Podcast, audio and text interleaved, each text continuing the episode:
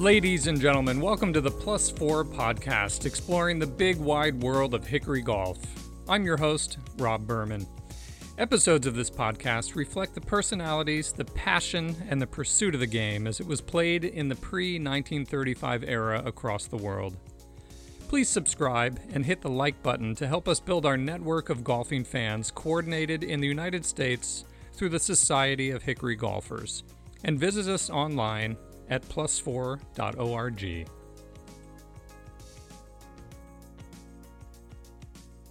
Ladies and gentlemen, before we get started in today's episode, I want to thank the 1,000 listeners that have joined us since New Year's Day 2021.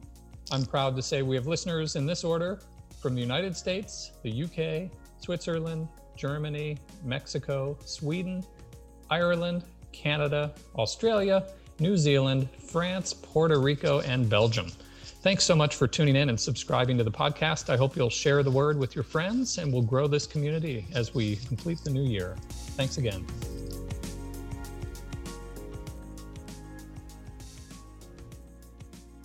So, Tim, thanks for being here and thanks for joining us on the Plus Four podcast. It's my pleasure. Before we get into a lot of the details of your Hickory golf addiction, what's your backstory? How far back do you want to go? well, it'd be interesting to know where you were raised. Born in Pennsylvania, just north of uh, Wilkes-Barre. Mm-hmm. Moved to New Jersey at the age of three and uh, grew up in north central Jersey. Went back to Pennsylvania for college, University of Scranton. Graduated in 80 with a degree in accounting and minors in economics, philosophy, theology, and English literature. And I take it you weren't in Joe Biden's class. No, but my mom could have been friends with him. she, yeah. grew up in that neck of the woods at that period of time. So um, took a job in a public accounting firm, Coopers and Lybrand, mm, which is yeah. now Price Waterhouse Coopers. Served a few years there before I left and went into private industry at CR Bard. Left CR Bard to CIT Financial Services, which is part of Manufacturers Hanover. And shortly after I passed the law and auditing parts of the CPA exam, in 1987. I bought a van, bought some tools, quit my job, and became a carpenter. Wow. And for the last, whatever, 33 years, I've been doing that. And you were in the New York region basically this whole time? Yes, yes. Everything, mostly in north central Jersey. There's just a proliferation of work out here. So I yeah. just. My father's basement was a registered woodworking shop when I was a kid, and I suspect your carpentry skills didn't come from nowhere. Well, my father's father was incredibly talented. I mean, he uh, there's a story of him. He had a one-car garage in the back of their house. He single-handedly jacked it up, built a second floor underneath, hmm. and put it back on its on the blocks um, using pneumatic jacks that he built. And he would take a drill press, press apart and make a table saw out of it, and then take that apart and make a router. right. So uh, my dad fancied himself as a as a carpenter, but it was basic, you know, homeowner stuff. Mm-hmm. But so here you are deep in the corporate world. Where did that affection for woodworking come from? I really don't know. When I was still at CIT, my brother, my younger brother, was a plumber and um, it still is. And he had a friend of his who was a carpenter who uh, I went over and helped one day. We put took out a French a window and put in a French door. And uh, he asked my brother if I wanted to work with him on weekends and nights. And it was like mm-hmm. the mm. fresh air fund. I couldn't wait for weekends to come to earn eight dollars an hour doing carpentry. Uh-huh. And I learned framing and trimming and things like that from him. But uh, and then when I decided to give up the life of accounting and become a carpenter, it pretty much learn as you go. Yeah. And uh, there's certain elements that you gravitate towards, like trimming and detail work. I love much more than carpentry. Yeah, well, it's no surprise to me because of the meticulous nature of accounting and all the financial work he did. Yeah, I mean, the attention to detail, to me, that's what people see. Mm-hmm. Nobody comes in and says, "Boy, the cinder block must be so mm-hmm. straight here, and the framing must be really done well for this fireplace to look the way it does." So, Tim, you said you bought a van. Was that loaded with tools when you got it? It was not. I bought a few rudimentary tools, but then as each job arrived, I would buy things that I would need for that specific job. And then I had Santa's little Christmas list of things that I really wanted. And um, with every paycheck, I'd go on and fill those orders. And you And I- basically hung out your shingle. I hung out my shingle. The word got out, and for a month or two, I advertised, but I found that was fruitless. So it became word of mouth, and then one satisfied customer led to another, and uh, then you get to the point where you can turn down work and uh, increase your prices, and people don't balk. And uh, it's been going on for quite a period of time now. Wow. Is there any connection to that and your introduction to Hickory Golf? Probably not. I mean, the Hickory Golf came about when I wrote a book, and then people said, "Oh, you play Hickory Golf?" And I said, "Of course I do." And I ran out and got myself some really? Hickory clubs and said, "I'm gonna learn how to play these things." So, um, So yeah. you wrote you wrote the Claret Dreams before you were really passionate about Hickory Golf? oh yeah, yeah. I wrote Wow. the book, and people said, "Oh, how much? How many rounds of Hickory have you played?"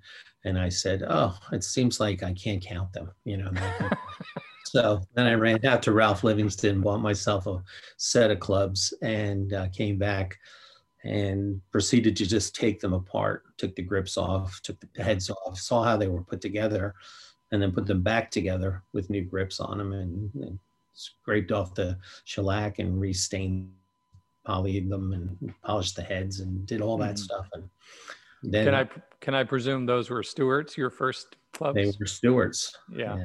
And it was interesting because in the very beginning, I wanted some hickories, but I didn't want to risk going on eBay and getting an A4 swing weighted Right. mash niblick and, and say, is this what hickory's all about? So um, I talked to Mike Policano and he said, if you want to get good clubs, go see Ralph Livingston. Hmm. So And did you literally go to see Ralph? Was he in Michigan then? yes. And, And, and you uh, did that. You actually went to see him in person. I went out to see him, walked in, was ushered down by him to his basement and saw Harry Vardon, Ted Ray, Francis Ouimet's clubs from the greatest game ever played, the, the clubs from the legend of Bagger Vance. He had a, an umbrella stand with putters on it.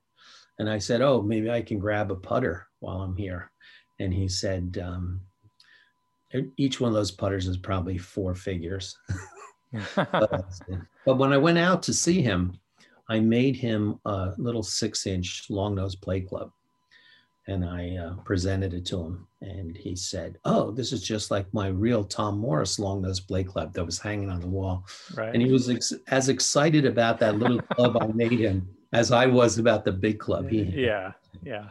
and uh, we exchanged books and um, came back home and started uh, playing hickories So your book came out in 2010. This is around that time. right around that time yeah right uh, Wow. probably that that fall Uh-huh. So- And we'll talk much more about your book. I can I look forward to talking about that, but we're going to save that for the end because I think that'll make a nice ending. Tell us what's in your play set these days. i have a george duncan brassy i have a uh, george duncan backup brassy that just goes along for the ride it hasn't been it's probably Mhm. been played two or three times i have uh, stewart mid-iron mashy mashy niblick spade mashy i have a burke Mashie. that is my favorite go-to club Mhm. and uh, it's indestructible knock on wood and i have a brown vardon putter i have several brown vardon putters that just keep going in and out depending on whether i make a putt or not and um, i have a hendry and bishop maxwell flanged uh, So all authentics. all authentics yes And uh, do you have a preferred golf ball that you use? I've always played the zip or the uh, 50 we had the classic made brian schumann Right. and had- makes made the classic, which I still have a few of. They're like hen's teeth now. So um, when you lose one of those, you cry a lot more than you used to. But I've recently tried the the Wilson Duo Yeah, I like that ball. impression. It's nice and soft. I like the feel of it. Yeah. I had gone through. I in my basement. I had golf balls over the years, and it had several boxes of uh, 90 compression Balatas. and they went out around before you lost them. So Mhm, uh, yeah. they didn't last very long. I, I I don't think they make the Wilson 50 anymore, do they? No, you can still find it on like at Walmart if you wander in there. Some of the times they'll have like a two pack for 19 bucks, which is, you know, you don't mind losing those. Right. No, I, I've played that ball. I like that ball, and I like the Wilson Duo Spin. I used to play that ball with hickories in my uh, pre 1900 clubs, if not the mesh ball or you know the classic. Yeah, I've played a number of the mesh balls. And in fact, they're great to have in your bag because when you go play hickories and somebody goes, What golf ball do you play? You always Yeah. pull the mesh ball or the bramble ball out. Right. Just they're blown away. And then you put it in your pocket and take your Wilson exactly. So, uh, Tim, those of us that know you, and there are many of us, always admire your attire. Uh, how do you go about managing that side of hickory golf? Well, I I recently purchased, maybe several years ago, a set of T Berry plus fours. And um, I have some Tony Vecchi plus fours. Yeah. Um, I've worn long linen pants um, and a shirt and tie, flat cap. But I've always found that um, shoes are also important because you see all, all too often pictures of hickory events and the guy will have plus fours on high white socks and sneakers or branded Adidas, FootJoys Yeah. and yeah, the Adidas exactly. And um, so Allen Edmonds came out with a line of golf shoes a few years ago, and then I stumbled upon a site that they had called Shoe Bank, which is their discontinued or blemished shoes. And for another thirty dollars, you can get any of those pair of shoes and have them put golf soles on. So I found a pair of uh, dark brown and white spectator shoes Hmm. and had some soles put on those with spikes. And I think they've since discontinued that Hmm. practice, but I haven't called, called them to, con- to see if it's true. So One thing I've liked about Allen Edmonds is they make narrow sizes, and for me, that's helpful. and wide ones as well. So for me, Oh, oh, okay, good. I've worn the Fort Worth model, which is a shoe I really like, except that it really comes to a point at the toe, and it's really not very comfortable after a whole round. yeah, I found out why I went out to Bandon and I brought a, two pair of Allen Edmonds and um, I played 10 rounds in four days. Hmm. And I found that uh, a comfortable shoe is probably a better decision to make when you go Right. out there. Um, The other Edmonds pair that I have is the mesh pair. Have you seen those? The Yeah. uh, the the body of the shoe is mesh. Yes. Those are incredibly comfortable on a nice warm summer day. Yes, they come in brown and black. I've seen them, and uh, it's it's. I, I think attire is so important because you go to someone like our one of our events. Guy came up and he's in a pair of like maroon gym teacher type of shorts, you know the kind. And he said, "When are we teeing off?" I said, "Well, not for another ten or so minutes, but you have a chance to get changed." And he goes, "Changed?" And and he was a friend of one of our members, Uh-huh. and uh, he got the memo a little too late, or he didn't. He disregarded the memo, and he thought it was a suggestion. So. Uh, the very next event, he showed up with plus four as a shirt and tie. I remember I'll keep this person nameless, but a person showed up at one of our events in Oregon barefoot and played the whole round barefoot. And some some people took offense to that. Well, Sam Snead did that as a child. yeah, exactly. uh, so in in all of your collecting, do you have a favorite item among everything that you have there at your house? Mm, I have stumbled upon a, a, a number of cool clubs. I have a, a, uh Freddie Tait putter. Um, I have a Otto Hackbarth, Tom Stewart mid iron. Really? Yeah. It says Otto Hackbarth golf expert. And it, underneath is the, the pipe cleek. And Huh. uh, um, I have the putter head that I talked to you about that I got from Archie Baird on my visit to Gullane. And um, that his, he said his wife discovered in her great great grandfather's shop after he passed away, who was Willie Park Sr. And uh, I came home and I had a bamboo and purple heart shaft. And I took the two and put them together, and it was like Cinderella's foot in the glass slipper. That was a perfect fit. And I put whittled down an eighth inch purple heart pin and put it through the plug mm. so I wouldn't damage the brass, the gunmetal. Well, let's let's let's take a short side trip here and talk about Archie Baird and your opportunity to meet him. That's somebody I never got to meet, but of course I've have followed him online for years. Yeah, I mean, I when I knew I was going to Gullane, I knew I wanted to meet him. So I went into the pro shop and I went in and I said to this gentleman at the counter, Are you the head pro? And he says, I am. I'm Alistair Good, I believe his name was.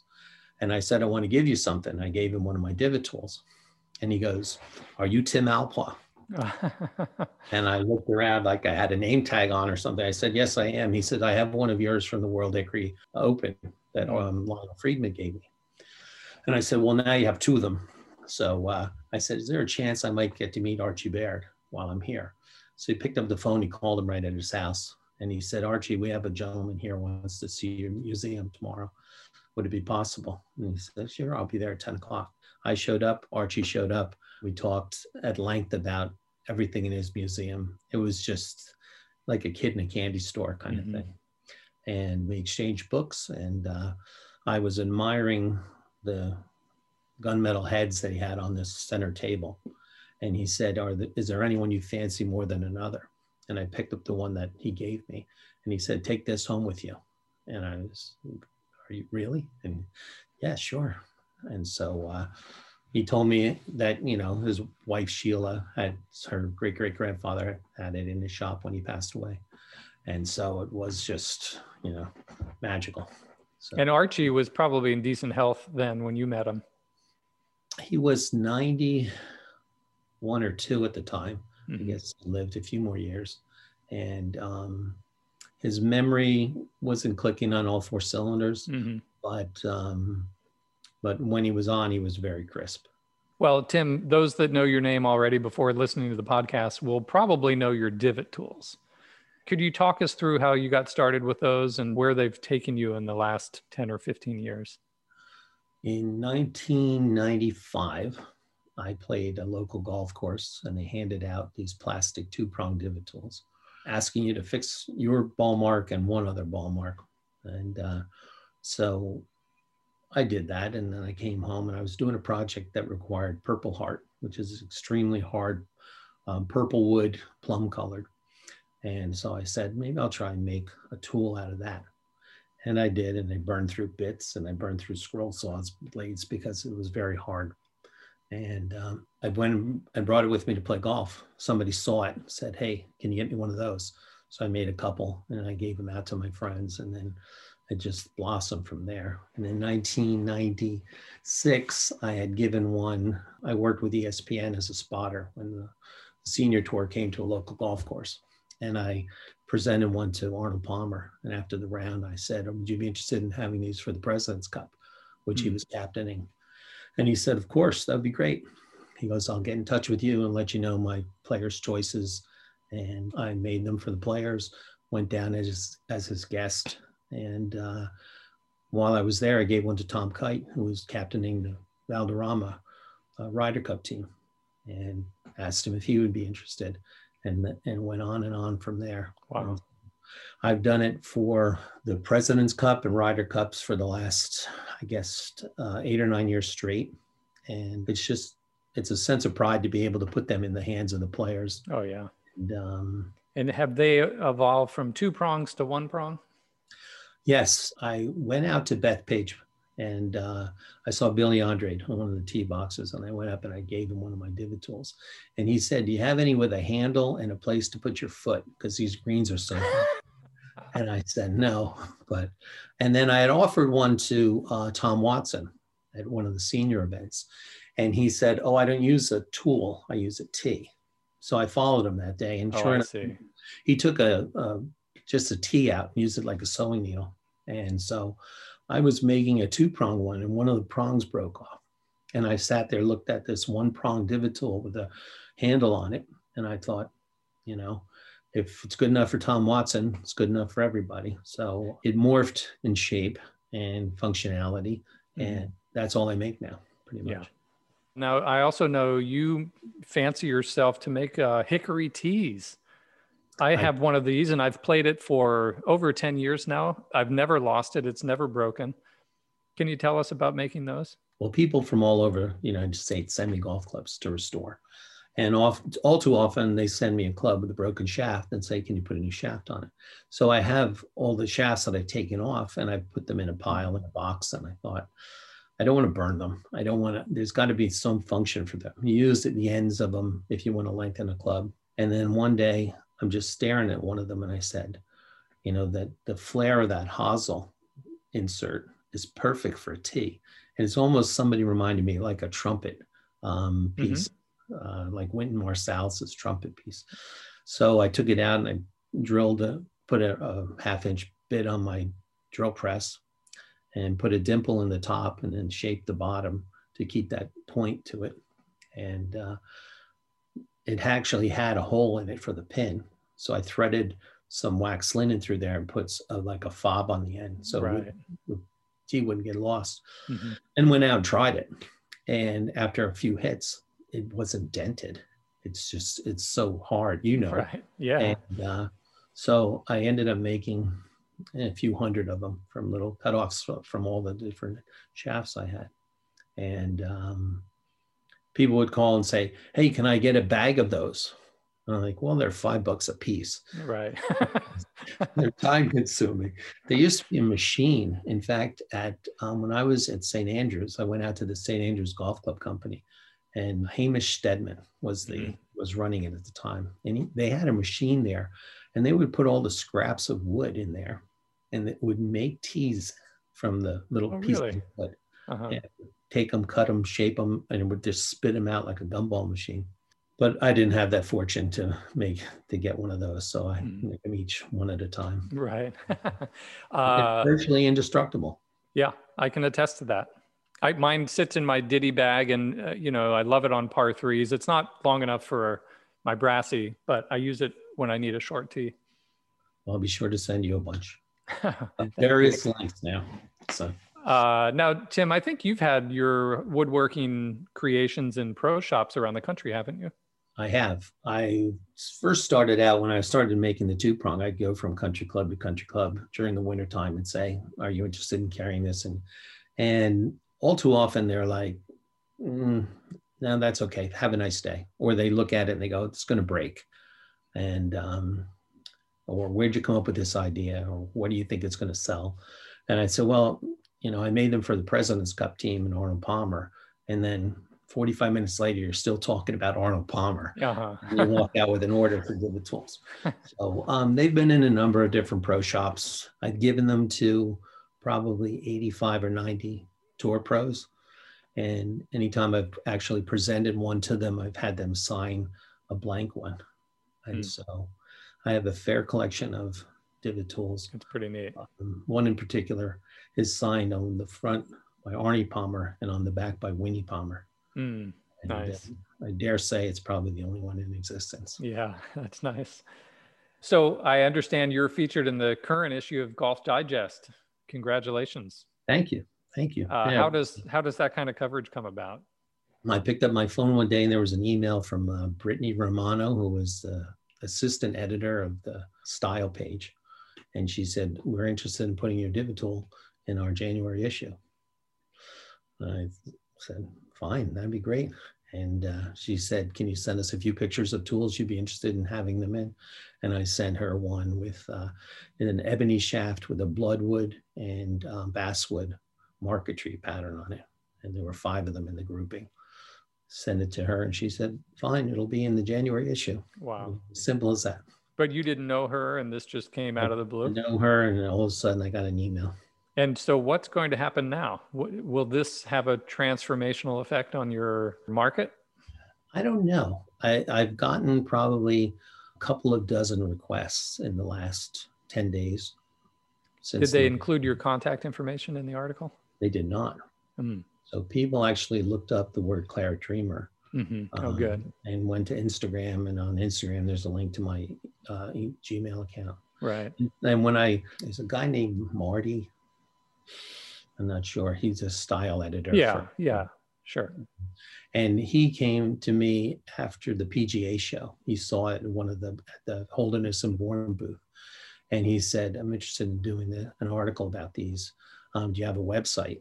And I said, "I don't." And he said, "Well, I can't necessarily Mm. publish your your uh, Gmail account Right. in our magazine, or you'll get flooded." So he said, uh, "It's a deal breaker." So I said, "Okay." And it's one of those things. If I sell one more Divot tool in my life or a million more, it doesn't really matter. Sure, sure, sure. So you mentioned your Instagram account. I know I follow you on Instagram. You've got a very creative feed on Instagram. Let's talk about some of the other innovative and creative things that you do, Tim. I I knew you first most often from the unbelievable whipping that I saw you producing. Unlike anything I've seen anywhere.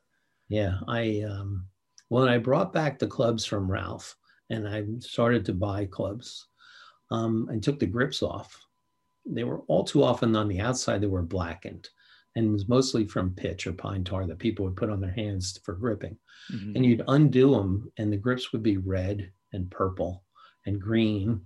And I'm sure in the world of black and white photography from the 30s and before that, they didn't people didn't know that the grips actually had colors to them.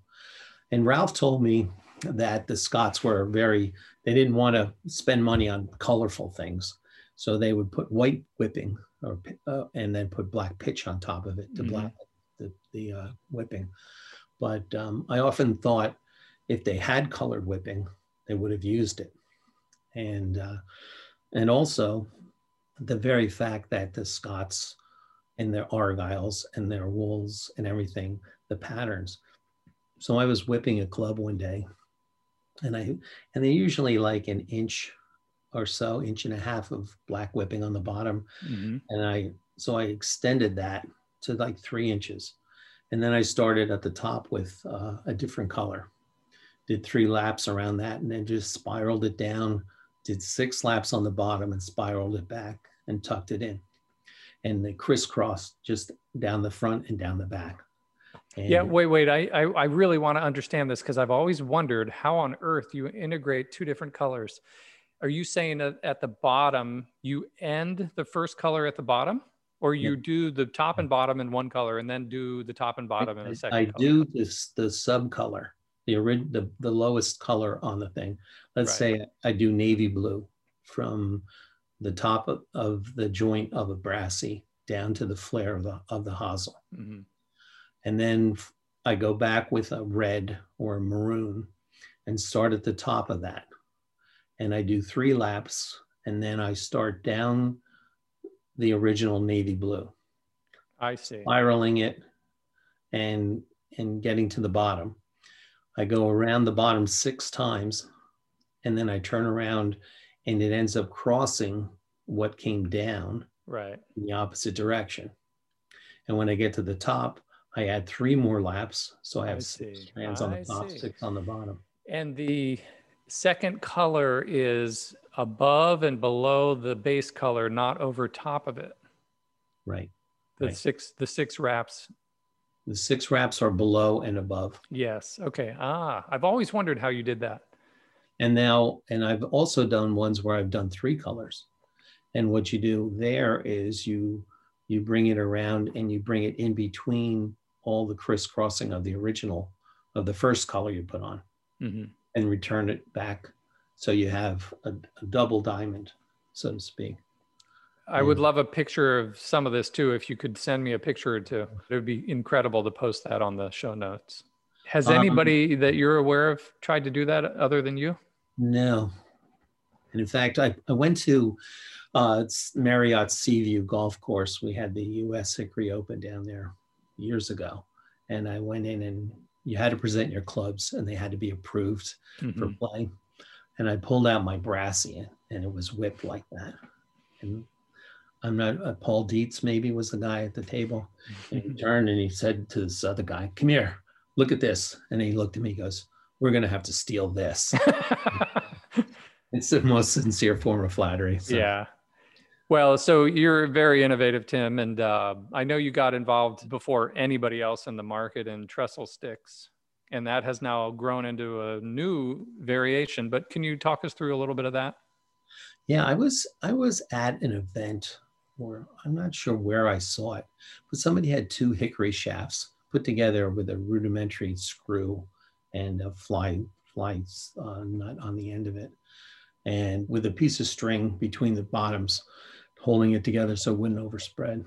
And I saw that and I said, "Oh, this is really pretty cool. I, I can make something like that." And I so I had hickory and I had oak and I had all kinds of woods in my shop. So I started to make some. And uh, I've since shared them with a couple people who then copied them. And uh, so one day, maybe two years ago, a year ago, I decided I, am just pondering the, the notion of how can I make a different kind of trestle stick that when I see, when people see it, they don't automatically assume. So I came up with a trestle sling. So instead of the leather being across the bottom, it's across the top. It keeps the sticks from spreading too far and it acts as a cradle for either the club shafts or the bag as you put it down. And it's become quite popular. And so far, that's not been stolen or copied. So far. Yeah. Because I, yeah, honestly, Tim, I see so many of your original ideas copycatted out in the world. Yeah, I mean, there's nothing. I mean, I didn't. I didn't invent the divot tool. Right. I, I kind of invented the use of woods and layering and designing them and coming up with interesting patterns and stuff. But um, well, Tim, you gave me something once, which was a thick-handled, single-tined divot tool with suede on it and some whipping. What do you call those? It looks like this. Yes. It's just it's a hickory shaft tool. I mean, oh, okay. It's a hickory shaft, and you orient it so that you are sanding the taper in the direction of the of the grain, mm-hmm. so it doesn't break the first time you poke it in the ground and turn mm-hmm. it. But I've done them where I've replaced them with tweed and right. leather. Do you? With, but you don't have a unique name for those. I do not. I, I know you. I saw some baseball stitching. There you go. Yeah. This is a baseball one. And um, I made, actually, I, I took some golf balls and I stripped the covers off of them and stitched um, covers on them. Now, and do you use a curved needle for that? No, I actually use two needles. Uh-huh. Pull out about four feet of wax linen. Right. And you start opposite holes and you right. just crisscross it. Yeah, I stitch my own Boosie style grips on my club, so I am familiar with that technique. And it is a labor of patience. Yeah. So there's a huge advantage, I think, to your trestle sling idea. One of the frustrations probably a lot of us have is that when we, if our sticks are in the bag and we stick a club in the bag, yes, it gets tangled. Yeah, five times out of 10, the handle of the club goes through the leather down in your bag. So if you have it on the sling, you can avoid or if that. You put, you put it in, you straddle a head and a shaft, and then you take out a club and you, right. come flying out. Right.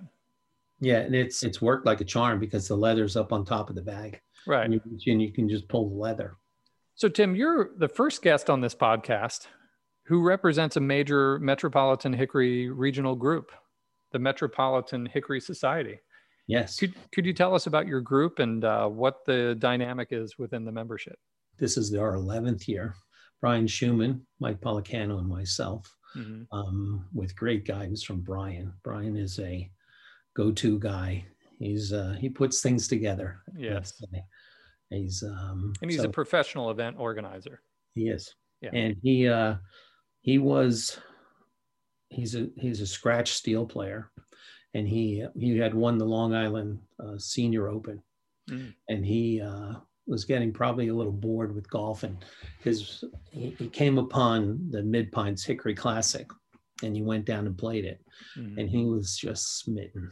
And they gave him a set of rental clubs and he just i mean the first pure mashie he hit he was in love. And uh, he came back and he wanted to put together an event in long island.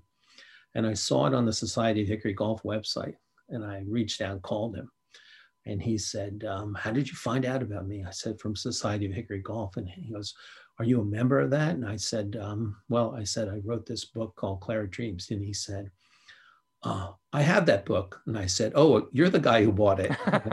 right. and he started laughing. And we went out, I went out and played in it. And uh, he thought he'd probably get 40 or 50 people to come. And I think there were a half dozen, but Mhm. it, it was the seed to the apple tree. Yeah.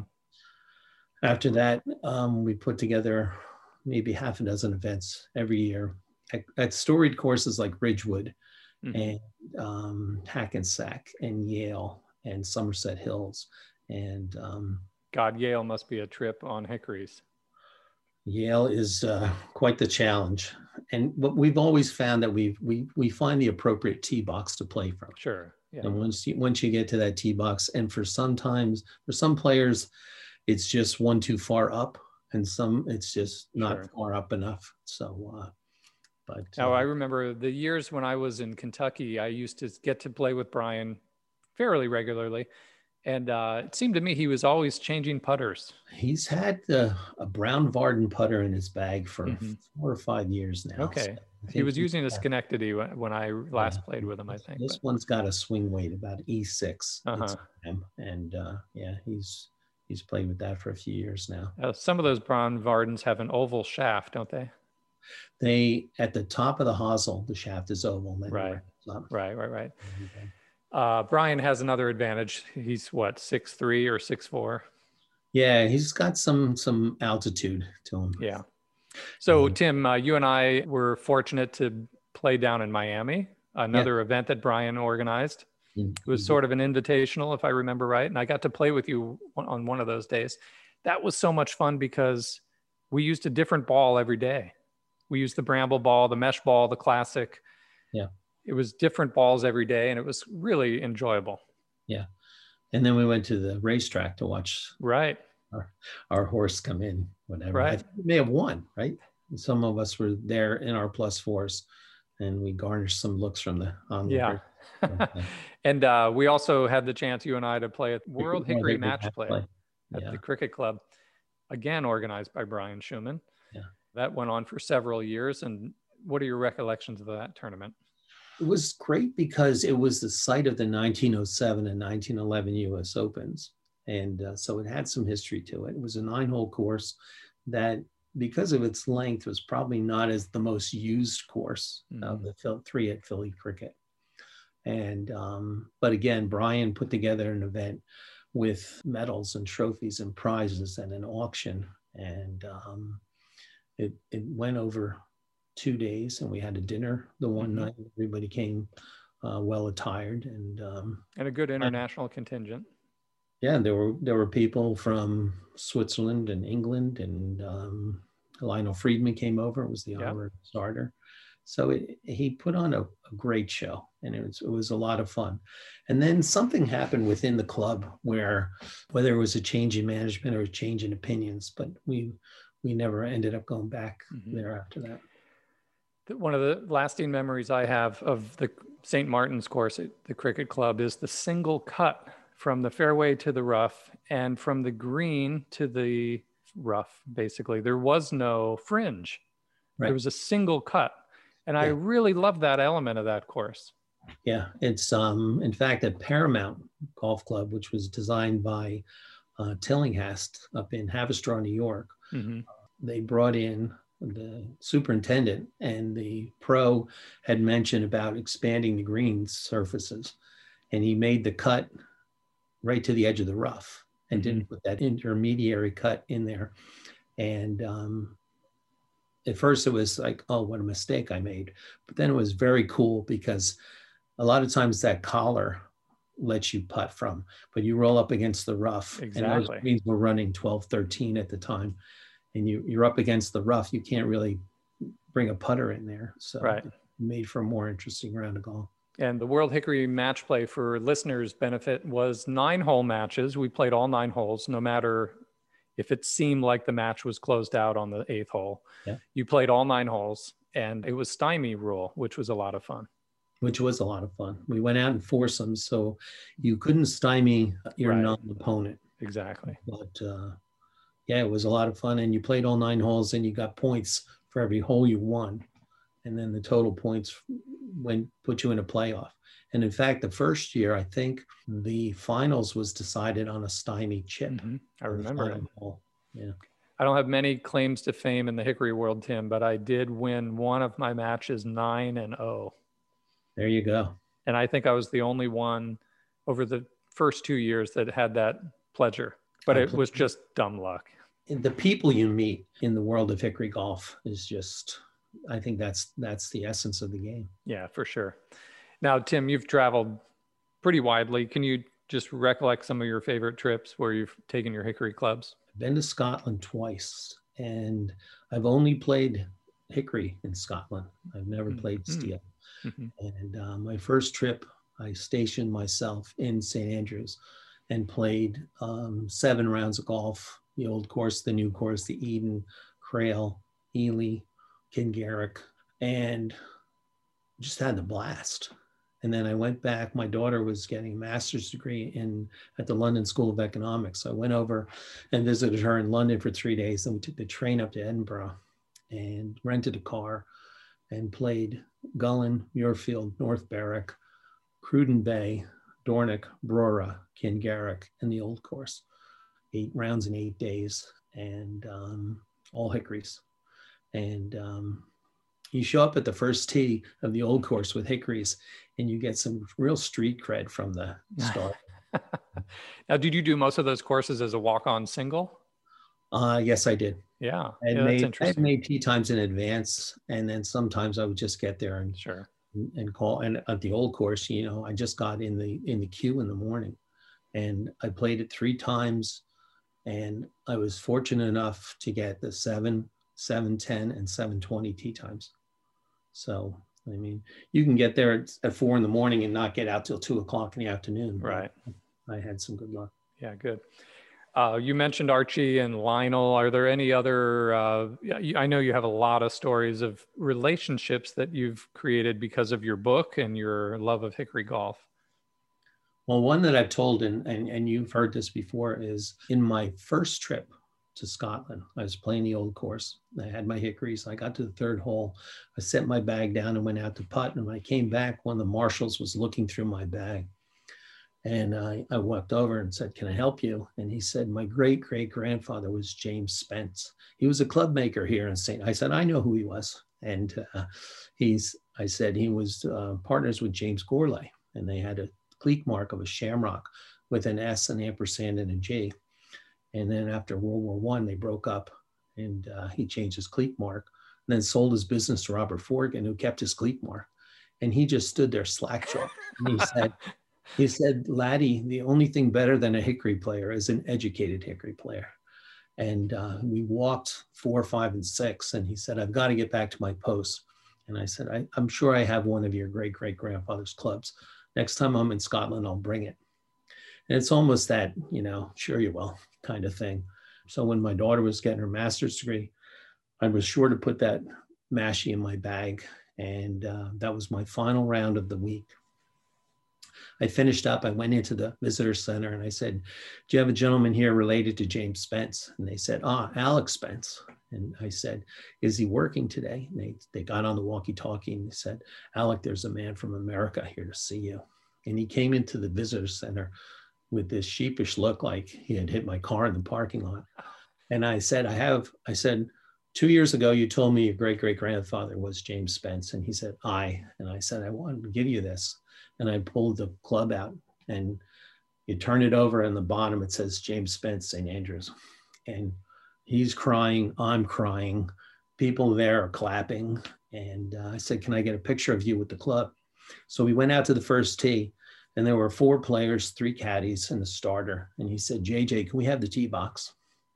And uh, he said, Sure, gentlemen, please exit the tee box. And they're looking at us like we were going to cut in front of them. yeah. He turned with his back to the old club, the old course uh, clubhouse, and held his club across his chest. And I took a picture of him. Yeah, beautiful. And it was, it was um, the perfect ending to a really good week of perfect weather. And um, I was t- reminded that it was the karma of that kindness that gave me six days in London and eight days in Scotland without a drop of rain. Wow.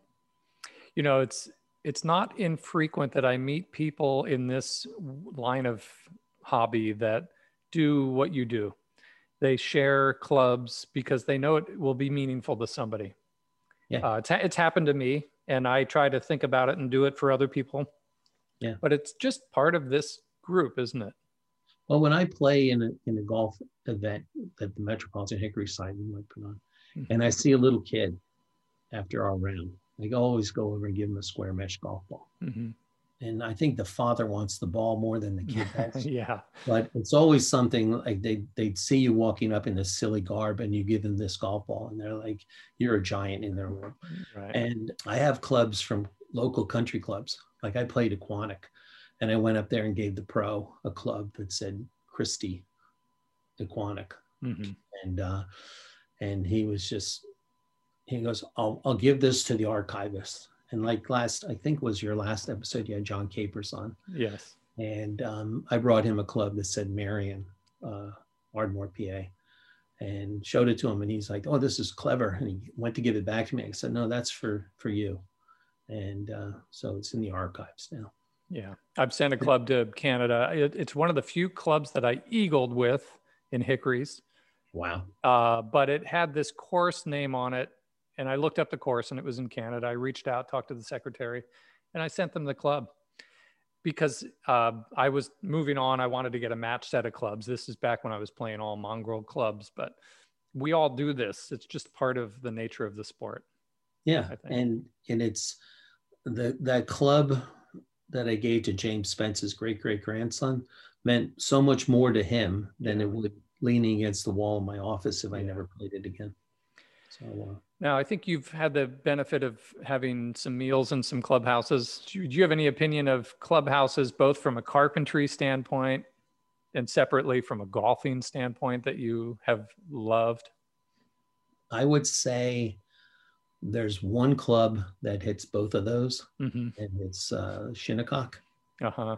um, McKim Mead and White Design or Stanford White. It's so storied. I got invited out there. We played Shinnecock in the morning, had lunch upstairs in the clubhouse, played National in the afternoon. Wow.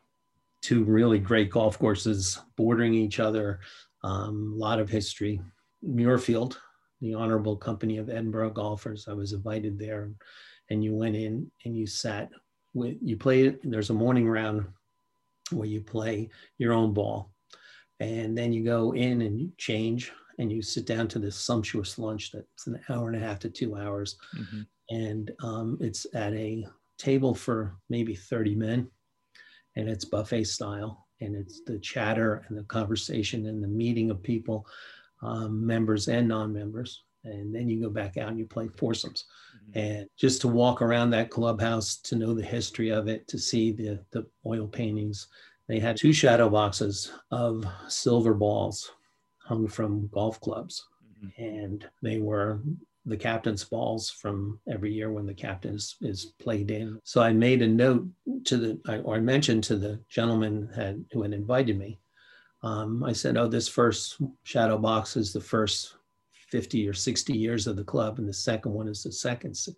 And he said, why would you say that? And I said, well, the first well, the first two rows of balls are featheries. And then you went to gutties here. And then you went to a bramble ball. Then you went to a, and he's he called one of the other members, and he'd been a member since 1958. He said, I'd never noticed that before. So I don't know if you have a heightened sense of awareness when it's someone else's domain that you're yeah. in, and you take it for granted when it's just, you know, walk down the street and go play. Yeah, pretty neat. Now, uh, if I understand right, you and Rich Schmidt from the Carolina Hickory Association got to play Merion with hickories.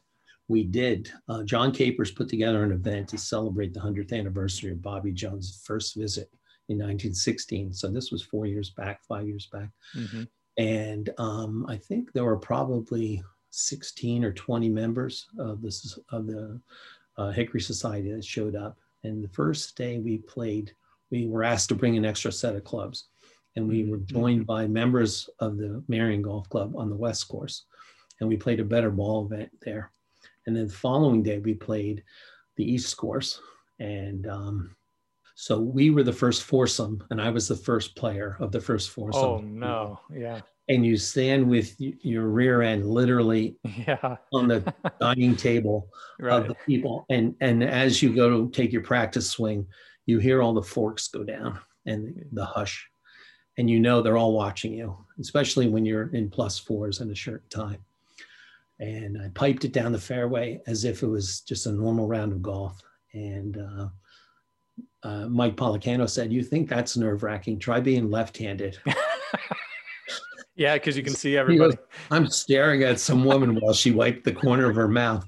So exactly. So That's a pretty neat opening hole. So, Tim, you're now splitting your time between New Jersey and what, South Carolina?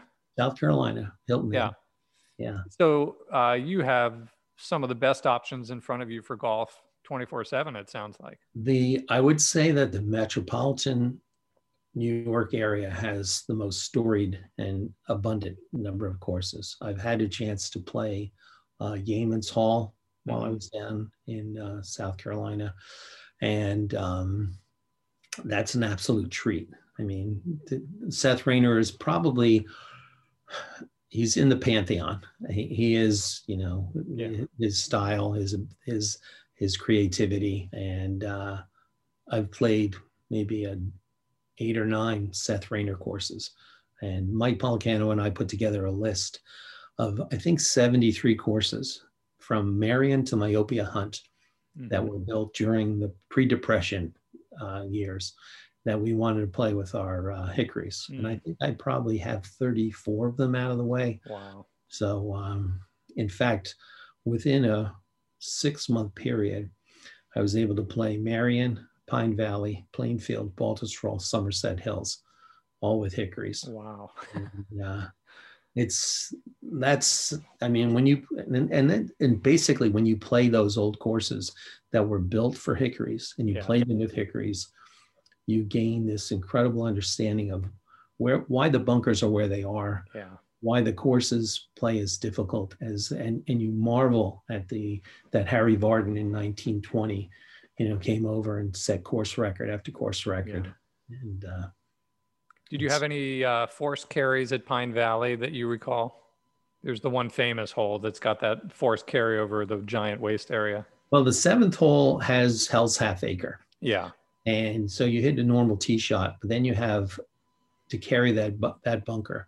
And if you hit a fair enough tee shot you can carry that bunker without a problem. But if you hit a poor tee shot then you have to lay up and lay up as close to that and you still can't reach the green in, Mm. in, from the one side of the bunker because it's incredibly shallow. Uh, but the fifth hole at that course is a 220 some yard uh, uphill par three over a pond to a green that just disappears on all four sides. and uh, it's incredibly visually intimidating. The whole course is. But uh, then you go into the clubhouse and you see the course records from 1916, Jay Wood Platt, 74, 72 wow. and you just and you know he was playing hickories and uh, the course was probably in less uh, running condition than it is today so I think what I've heard is there are bunkers that are now in the forest because the trees have encroached so much and there were so many bunkers on that course back then. there there's an incredible amount of sand but they have in the last four years they've closed it down in the wintertime hmm they've taken out Mm. thousands of trees Yeah, good. So now you get a lot more um, vistas Yeah. from the top of the second hole, uh, from the bottom of the fourth hole, um, the back nine, the 12th hole, the whole left side has been opened up. hmm So yeah, you get some really great views now that were encroached. And, and if you, when you go into the clubhouse and you look at some of the original photos, it was pretty barren. Right. There were, you know, five dozen trees on the whole golf course. Now, you touched on it briefly uh, golf club restoration. You've been doing this for a long time. How, how do you build your clientele? And is there, um, is there a standard request that you get from most people?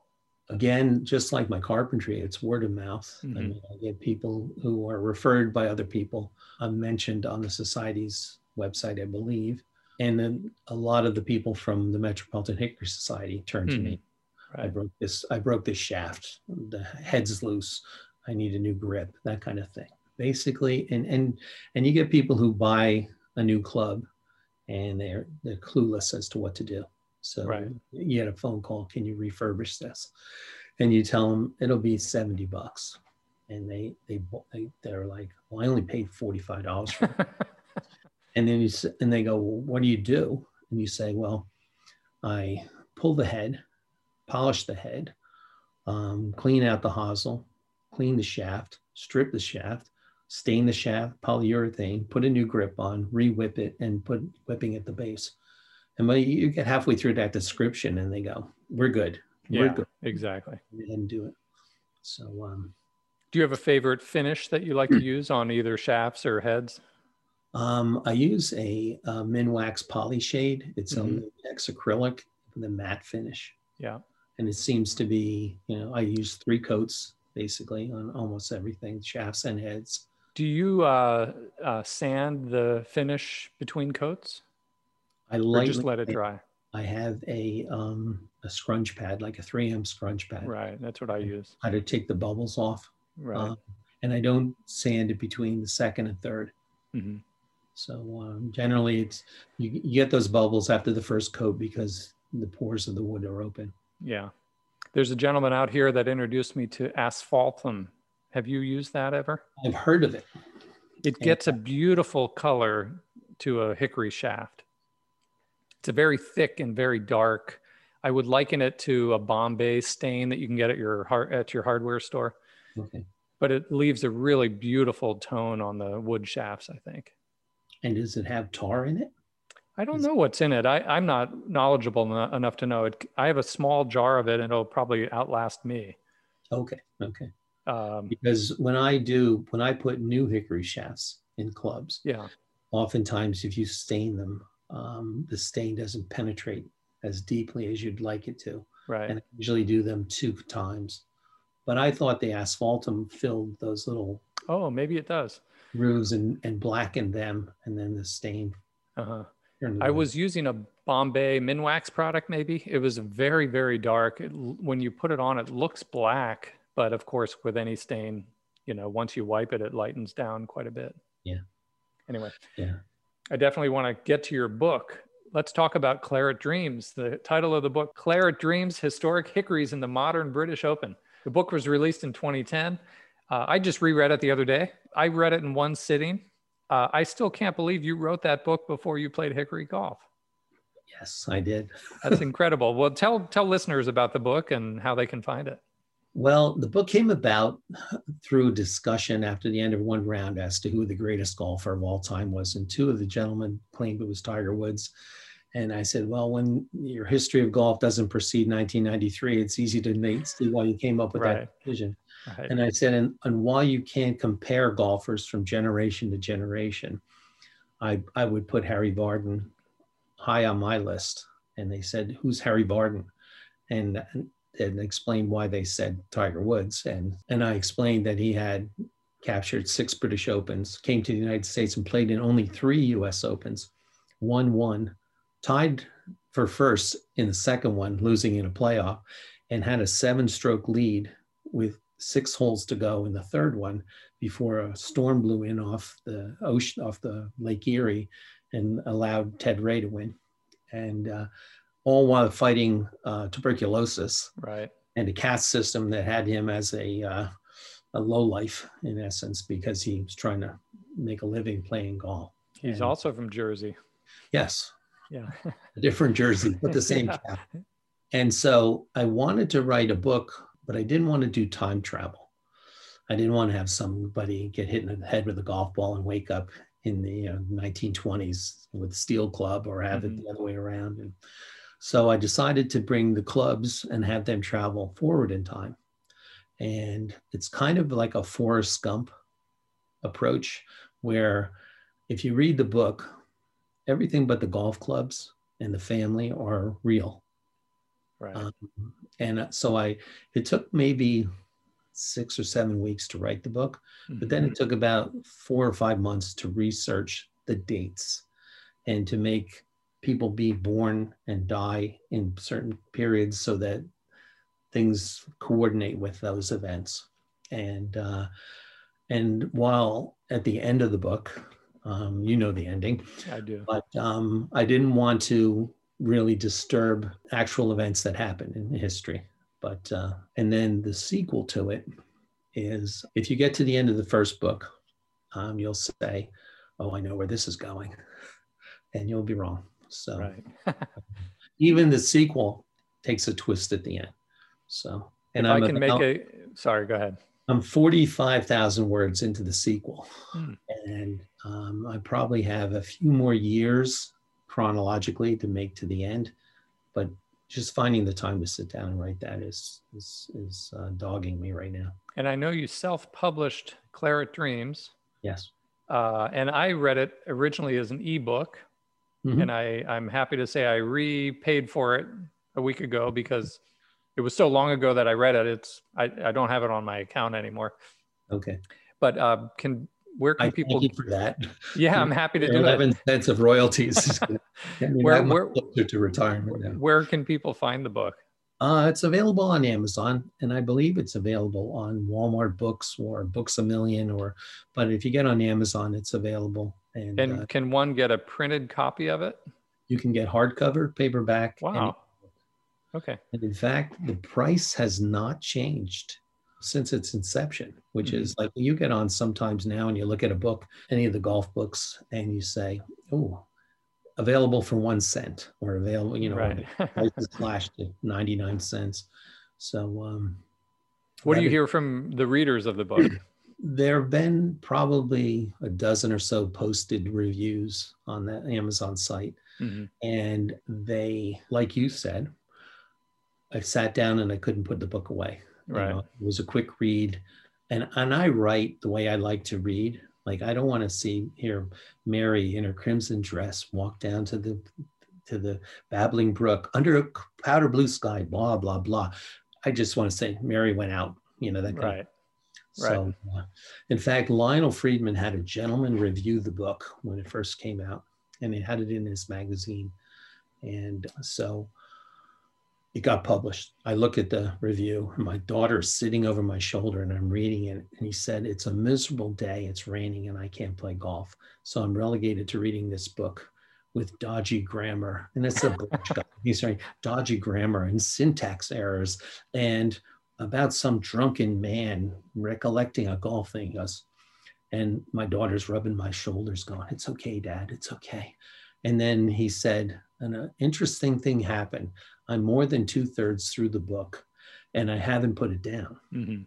And I realized that it's transformed, transferred me from this miserable existence outside to another time and place. Right. And it's made me feel good. And isn't that um, the thrust of a good book? Yeah. So at the end, he finally, it was, and, and Lionel said, it starts out, he goes, read the whole thing, just don't read the beginning. Right. Sure. Yeah, that's a setup. Uh, I have to confess, when I reread the book, I did fact check you on where Tom, young Tommy, was born. I didn't realize Tommy was born not in Prestwick, but in fact, of course, your your book was immaculate. Yeah, I mean, I I probably read more books to write that book Yeah. than I did all through college. Um, so it, it was it was one of, and now the sequel required a bit of research as well. So, but uh, it's it's factually accurate. There's players in the book that you say, oh, I know that person. So- Right. and I've never heard of this Ian McCoran guy. So Now, uh, it, so at your home, do you have collectibles of all types, or do you stick mainly to golf clubs? I really I I have some golf collectibles, but it's not the thrust of of Mhm. my existence. I mean, I have I have a number of di- my divot tools signed by golf professionals. I have a putter from the very first Solheim Cup that was given to the players. I have a golf ball signed by Arnie and Winnie, which is pretty cool. Um, I have some signed photographs of Seve and um, from there was a golf an english golf writer who was uh, married to a, a co-worker of my wife's and he passed away and she had me come up to Mm. the house and and go over some of the items that he had And I guess between the time he died and the time I showed up, the USGA Museum came in and Mm. pilfered his collection. But she had, she said the only thing she really kept was a ball and a glove signed by Nick Faldo from the Masters tournament that he ended up winning against Greg Norman. And I read the book Driven by Nick Faldo, and he talks about finishing the third round and walking into the locker room and having some British sports writer come up to him and ask him a question. And he just tore the guy a new ass, and it stirred his his juices up. And he went out the next day and won. And he went up to the guy and he said, and I gave him an autographed golf ball and glove to try and make amends. So I took the, the book and marked the page and gave it to her as a piece of provenance Right. to back up the glove and the ball that she had. So, Neat. but I basically, I mean, I have some old books, some um, some books that you bought years ago, and then you go try and look for another one, like the Evangelists of Golf. It's not available anymore. Um, some George Thomas books, things like that. Yeah. I, I was trying to get my hands on a George Thomas book a year ago. It was 400 and some dollars on eBay. Or Well, I was in New York City, and I wanted to get a cop, original copy of Links by Robert Hunter. Uh-huh. I went into this antique bookshop on Madison Avenue and I said, I'm trying to look for this book. He goes, We don't have it here, but let me look it up. And he said, Oh, I can get it for you. It's $4,800. Yeah. And I said, Well, I think I'll pass on that one. Yeah. so uh, when I was reading your book the other day, I kept thinking of it in visuals. Has anybody ever talked to you about turning it into a film at all? There's a gentleman whose um, daughters, my daughters, went to, to school with. And um, I didn't know of him at the time, but um, my college roommate, when I went down to visit my daughter at Georgetown, he said, I have a friend of mine who wants, who uh, I want to give him a copy of your book. So I brought down two copies. And about a month later, I get a phone call from my buddy, and he said, Hey, my friend wants to reach out to you. Can I give him your email address? And I said, Yeah, sure. So I get this email and said, I read your book. I got all choked up. I nearly cried on the train. And um, is there a is there a sequel? Is there a movie in the in the works signed by the president of Simon and Schuster? And so we ended up going and playing Baltusrol together.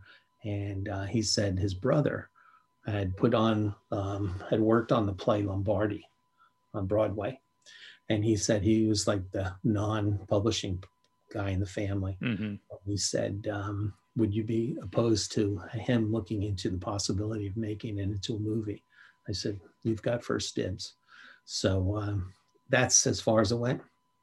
But uh, I've always pictured Sean Connery playing the part of, of Trevor, Mm-hmm. Um, the old caddy. Right. Um, unfortunately, he's finished his back nine, so uh, that's Right. not going to happen. Right. Um, but it would be cool. I think if you took the first book and the second book, you could put them together, and it would make a good movie. Yeah. But my my daughters always say, "Oh, you need a romance. You need some love interest. You need some kind of uh, please." Yeah. To me, when I'm sure people saw Tommy's honor, I thought all that got in the way. Yeah, I did too. Yeah. I, I mean, the fact that his wife lost the child and and and that in in essence was the belief that everybody that he died of a broken heart, but um, it had to be some part of the movie, but I think it was too much of the movie. Yeah. So, uh, but it, it was a good movie. So, uh, what's next? Do you have anything that you're um, anticipating coming out of COVID or other projects you're stewing in your head?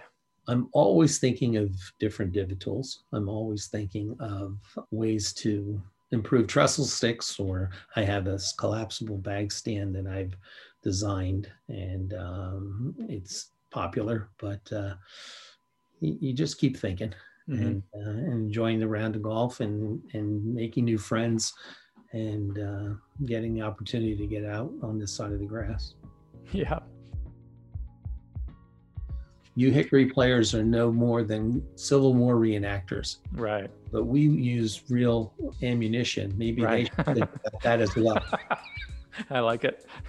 So, um, and it's just it's fun to go out and do it. I, I got my son-in-law involved in it, and he's just smitten. He got his first hole-in-one playing with Hickory. Wow. Wow. Um, and Out here, we call that the Dodo Club. the dodo. Yeah, if you make a hole in one with hickories, we started a thing called the Dodo Club. There's two members of our Hickory Society. One's from Pottsville, PA. Mm-hmm. One's from Stroudsburg. So I got a set of uh, Tom Stewart irons from a guy in Canada, restored them and gave them to this guy in Stroudsburg. He calls me up the next day and says, Tim, after 42 years of golf, I got my first hole in one with a hickory. Amazing. Wow. So then I, I got a set together for the guy in Pottsville. We went out to St. George's on Long Island and we played a two day tournament. The first day I had him play with me and introduce him to Rich Schmidt and some of the people out there. Second day he played by himself. He's in the group behind us. We walk off the, the green and up the hill to the par four, and I hear, ah! And I thought somebody twisted their ankle. He got a hole in one too. Oh my God. so, and then I gave, uh, I made a bulger for Mike Policano, a left handed bulger. We went up to Ridgewood and there was a temporary green on a par three, and he just took it out and bunted the ball and went right in the cup. and I don't like this. so I've I provided the the joy of a hole in one to three people through the Hickory world. Well, we really appreciate you being with us, Tim, and Pleasure. I look forward to seeing you again soon. Me too.